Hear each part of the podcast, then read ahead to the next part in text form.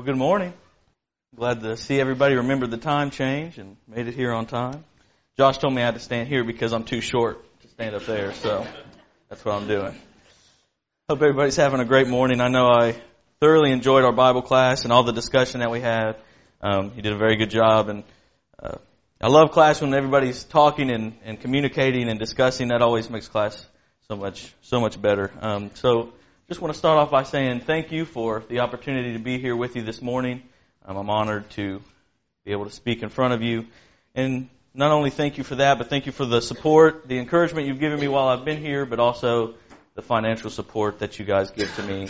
Um, that is very appreciated. Um, and thank you for that. So this morning, if you would like to open your Bibles to Daniel chapter 6, that's where we're going to start our lesson. Uh, well, actually, that's what we'll be all morning. So if you want to open your Bibles to Daniel chapter 6. Before we get into the text, I want, I want you guys to think back to your childhood. When you were a small child and just think about how uh, impressionable you were uh, when you were a little kid. And almost everything that we see or hear as a small child makes some sort of impression on us. I mean, how often do you hear a little kid say something just totally crazy, totally random, and you think to yourself, I wonder where they heard that? Right? Everything that children hear makes an influence on them or makes an impression on them in some way. You know, one thing that I've noticed as I have grown up is that that doesn't necessarily change when we become adults. And that might not necessarily be a bad thing. It's, it's good for us to be influenced by godly, uh, God-fearing people, absolutely. But I think that as we grow as Christians and as adults, we should try our best to be the influence to others to show the world uh, what it is to be a Christian and what it means uh, to follow Christ, and try our best to be a good influence uh, to those who are around us. You know, there are several people in the Bible that we read about who were influential people for Christ. Uh, you think about Jesus, obviously, Paul, the Apostle Paul, all the apostles for that matter. I mean, there's a ton of people in the Bible that we can read about who make an influence, who made an influence on those who were around them.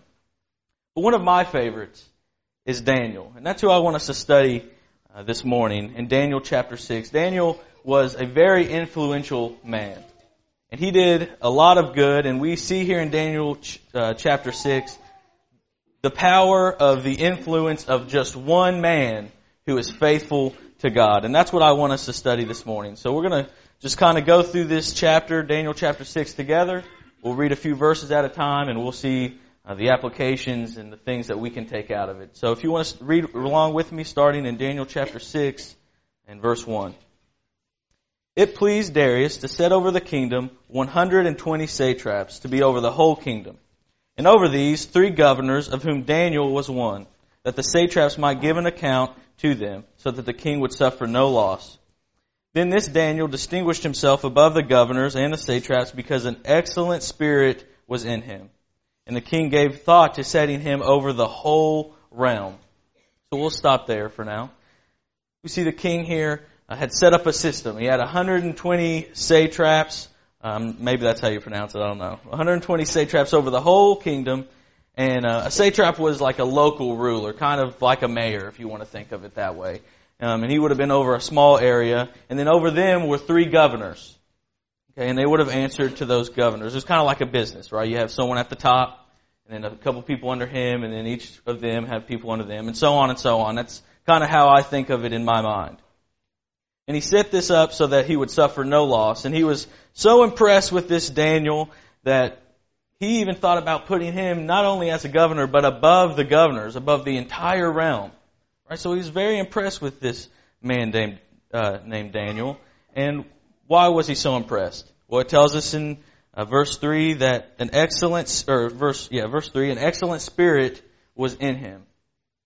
So can the same be said about us? Can, do people see us and think, oh, that person has an excellent spirit within them? Because that's how the king felt about Daniel. Let's read verse 4. It said, So the governors and the satraps sought to find some charge against Daniel concerning the kingdom, but they could find no charge or fault because he was faithful, nor was there any error or fault found in him. So those other governors, um, seems as if they were a little bit jealous of Daniel, right? they see that the king was thinking about putting him over the entire realm and, and maybe they're thinking to themselves, well, why Daniel? Why is Daniel being considered to be put over the whole realm? What about, what about me?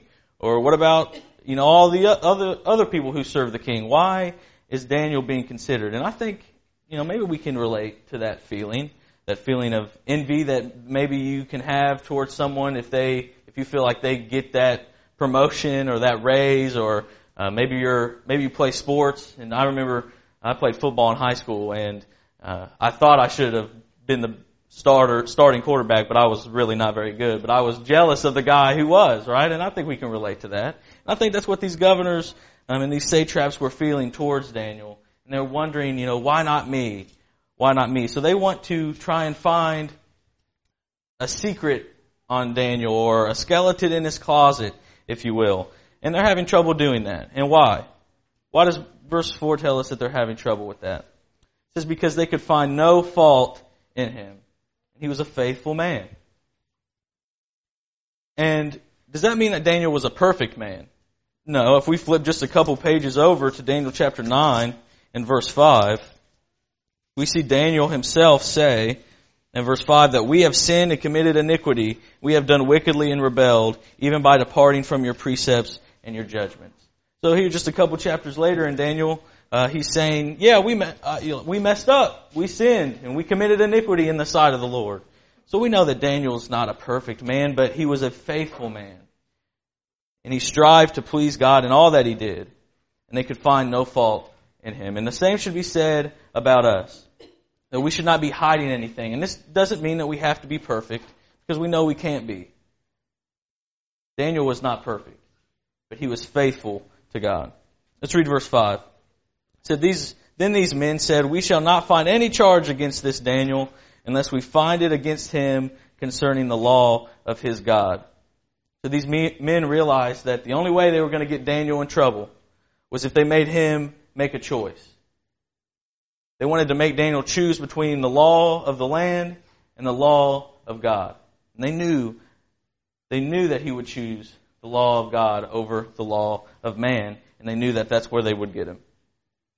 So do we exhibit so much faith that people know that, that we're always going to choose God over anything else? Is that the kind of faith that we show those, those who are around us every day?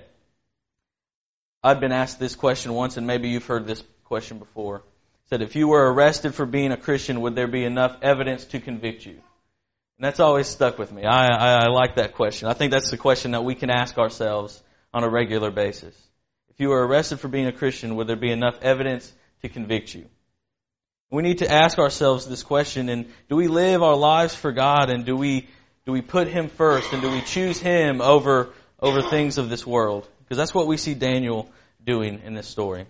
Let's pick back up in verse 6. It says, So these governors and satraps thronged before the king and said thus to him, King Darius, live forever.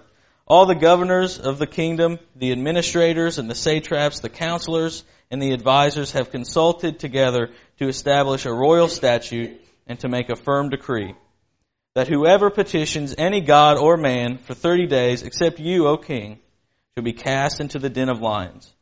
Now, O king, establish the decree and sign the writing so that it cannot be changed according to the law of the Medes and Persians which does not alter. Therefore, King Darius signed the written decree. So these high officials, they devised a plan. And they went to the king and they petitioned him and said, make, a, make this new law that if anyone prays to or petitions to any other god or any man other than yourself, that they must be thrown into the den of lions. And they knew Daniel would break this law. And I also find it pretty interesting uh, just how much they've got to lie in order to get Daniel in trouble. They say that all the governors of the kingdom had come together and put together this decree. Well, that obviously doesn't make any sense. You think Daniel, one of the governors, was a part of this law that was going to get himself in all this trouble? No. Of course not. They had to lie and do whatever they could to try and get Daniel in trouble. Let's read verse 10 together. It says, Now when Daniel knew that the writing was signed, he went home, and in his upper room, with his windows open towards Jerusalem, he knelt down on his knees three times that day And he prayed and gave thanks before his God, as was his custom since early days. So Daniel heard that this writing had been signed, that this law had been passed, and he goes home and he prays.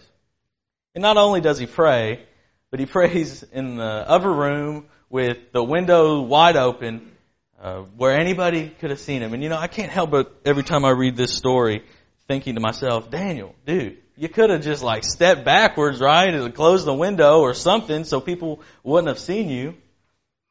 But he wasn't going to do that. Now, even though his, he was in danger, his priorities stayed the same. He had convic- convictions that were non-negotiable. And there's times where we've got to take a stand as well, just like Daniel did in this story. I think it's also interesting to note the first thing he did when he found out about this new law was go and pray to God. Think about the other options Daniel would have had when he heard about the signing of this decree. The gov or the the king really liked Daniel. Remember, he was going to set him over the entire kingdom. That's how much he liked him. He could have gone to the king and said, "What are you? What is this about? Why are you doing this? This is wrong. You shouldn't do this." But instead, the first thing he does is go to God in prayer. I mean, think about if you had uh, our president's personal cell phone number and something happened in this country that you didn't agree with, how quickly would you be to text him or to call him and, and be like, what, why? If you were that close with our president, it would be very easy to just call him up and talk to him about something you disagree with. That's the relationship Daniel had with the king. Yet he prayed to God first anyway. You know, think about the world that we live in and the country that we're living in and and so many sinful things are becoming more and more popular, and we have more and more laws that allow these sinful things to be okay. And I and I see you know Christians on Facebook and uh, you know yelling at our uh, local politicians and our president saying, "Change this, change this. What are you doing?" I think that we need to remember where we need to start. I think we need to start with God, and we need to pray to Him and pray that He will he will help lead our country and that we can follow, that our country will follow Him instead of following worldly things. And I'm not saying that we can't be involved in our country's politics. I uh, keep up with it uh, very closely. I think that it, it's important for us to do so, and, and you, I think that we should reach out to our politicians. But I think we need to remember who holds the power in the kingdoms of men, and that is God. And we need to lean upon God to stop these things instead of leaning on men to do something about it. And not only that, we need to take it upon ourselves to live a life that shows people why it's more important to live a life following Christ and not and not ask our leaders to do that. We need to live live a life as Christians that show people why it's not okay to live a sinful life and why it's better to follow our Lord and Savior. So let's pick back up in verse 11 if you will said, Then these men assembled and found Daniel praying and making supplication before his God. And they went before the king and spoke concerning the king's decree, saying, Have you not signed a decree that every man who petitions uh, any god or man within thirty days, except you, O king, shall be cast into the den of lions? And the king answered and said, The thing is true according to the law of the Medes and Persians, which does not alter. So they answered and said before the king, That Daniel, who is one of the captives from Judah, does not show due regard for you, O king, or for the degree, decree that you have signed, but makes his petition three times a day. So Daniel is seen praying and making petition to God. So the other officials get together and they go to the king and they rat him out, basically.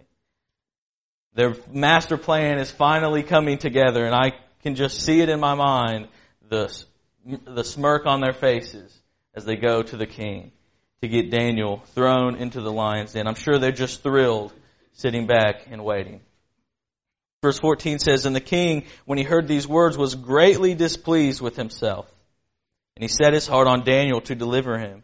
And he labored until the going down of the sun to deliver him. The king was not happy with himself. And King Darius, he liked Daniel, right? We've talked about that. And he tried all day till the sun went down to try and think of a way to get Daniel out of this. But there was nothing that he could do. as the leaders and the governors uh, reminded the king that according to the law of the Medes and Persians, this couldn't be altered, this couldn't be changed, and that there was nothing that he could do. Verse 16 says, So the king gave the command, and they brought Daniel and cast him into the den of lions. But the king spoke, saying to Daniel, Your God, whom you serve continually, will deliver you. So the king, very distressed, he tells Daniel, he says, This God who you serve continually, he'll deliver you from this. And I find it interesting that even though he's telling Daniel to continue to have faith in his God, that's basically what he's saying. Even though he's telling Daniel to have that faith, we still read about the king in verse 18 uh, being a, unable to sleep because he was so concerned about Daniel. You know, it didn't seem like he necessarily had that much faith in the God that Daniel served. At least not at this point. I think we can also take away from this uh, story is to notice that Daniel, he didn't wait to pray to God till he was being thrown in the lion's den. You know, he was praying to God when there was no problem beforehand.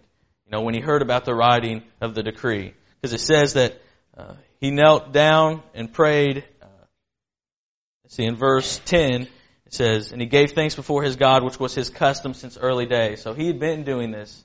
He always prayed to God. We need to remember not to just pray to God during hard times, but to pray to God when times are good, when times are just okay. I don't, you know, whenever. We need to remember to make our supplications to the Lord. Verse 19 says, Then the king arose very early in the morning, and he went in haste to the den of lions. When he came to the den, he cried out with a lamenting voice to Daniel. And the king spoke, saying to Daniel, Daniel, servant of the living God, has your God, whom you continually serve, been able to deliver you from the lions? And then Daniel said to the king, O king, live forever. My God has sent his angels and shut the lions' mouths so that they have not hurt me because I was found innocent before him. And also, O king, I have done no wrong before you. We see God delivering Daniel here from the lion's den. And why? Again, it says because he was found blameless, innocent before God. And we know that doesn't mean he was sinless, but he was blameless. He was faithful to God. You know, if we knew that certain death awaited us right outside that door, if we weren't found blameless? Would we have the confidence to go in? Daniel did. Daniel had the confidence in his faith and his following of God that he would be delivered from the lion's den. In verse 23, it says Daniel was taken up out of the den with no injury found on him because he believed in his God. Daniel had confidence in God. He had confidence that he would be delivered. And that's why he was delivered. He was delivered because of his faith. Let's read verse 25. It says, then, the, then King Darius wrote, To all the peoples, nations, and languages that dwell in all the earth, peace be multiplied to you. I make a decree that in every dominion of my kingdom men must tremble and fear before the God of Daniel. For he is the living God, and steadfast forever. His kingdom is the one which shall not be destroyed and his dominion shall endure to the end. He delivers and rescues, and he works signs and wonders in heaven and on earth, who has delivered Daniel from the power of the lions. So this Daniel prospered in the reign of Darius and in the reign of Cyrus the Persian. Do you know how old Daniel probably was at this time in his life? I, I think I did the math right. He would probably would have been around 80 years old he would have probably been around 80 years old. And despite his age, he continued to serve God and through his influence not only survives the den of lions, but he helps to enact this decree that has everybody recognizing the true and living God as the true and living God. Through his influence and through his faith in God, the entire kingdom recognized God as the one true God. And at the age of 80 years old, and that, that tells us that it doesn't matter your age. It doesn't matter how old you are. You can be influence, you can be an influence for the Lord at no matter, no matter your age. And this also shows us that we, as followers of God, can work our way up in society and be and use that use that pedestal as a way to influence as many people as we can because that's what we see Daniel doing. He worked his way to a very successful position. He was, you know, one of the governors and potentially going to be even higher than the governors. And he used that to be influential for God. And that's what I want us to take away from this lesson this morning is that we too can be like Daniel. If we have the faith of Daniel and we put all our trust and our love and our faith in God, then he will use us as tools, as, as a mouthpiece for him to spread the gospel to the world and to be influential to those who are around us. So Daniel, an 80 year old man, he worked hard, was put into a high position of authority, yet he remained faithful to God. He continued to pray to God through good times and through bad times, and even when the law told him not to. And though he was not perfect, he remained faithful and blameless, influencing an entire country. And that is the power of just one man to influence others. Now imagine if everybody in this room, if we all leave this building this morning dedicated to being as influential for Christ as Daniel was. Imagine the things that we could do for Christ. The power of just one of us to influence others is read here in Daniel chapter 6, and that's why it's one of my favorite stories in the entire Bible. To show others why being a Christian is so great, we need to live our lives faithful to Christ. And we need to tell others what they need to do to become Christians. And we tell them, you know, Romans chapter 10 and verse 17, that faith comes by hearing, and hearing by the word of God. And that we tell them they need to believe. John chapter 8 and verse 24 says, For if you do not believe that I am He, you will die in your sins. Thirdly, we have to tell them to repent. Luke chapter 13 and verse 3 says, I tell you no, but unless you repent, you will all likewise perish. We tell them to confess Jesus Christ as the Son of God. Romans chapter 10 and verse 10. For the heart of one believes unto righteousness, and with the mouth confession is made to salvation. And finally, we have our sins washed away in baptism. And we talked about that in Bible class this morning. We contact that blood of Christ that was shed for us so that we can one day be in heaven. Acts chapter 2 and verse 38 says, Repent and let every one of you be baptized in the name of Jesus Christ for the remission of sins, and you shall receive the gift of the Holy Spirit. It doesn't stop there. We have to live that faithful life to God, just like Daniel did and be found blameless before God, be found faithful before Him. So if there's anyone here this morning who recognizes maybe we, they haven't been that positive influence to those around them, it's okay. It's not necessarily an easy thing to do. But we're here to encourage you to do that. Or maybe you just want our encouragement or our prayers of this congregation here. We would be glad to do whatever we can for you. So if we can help you in any way, come forward now while we stand. While we stand.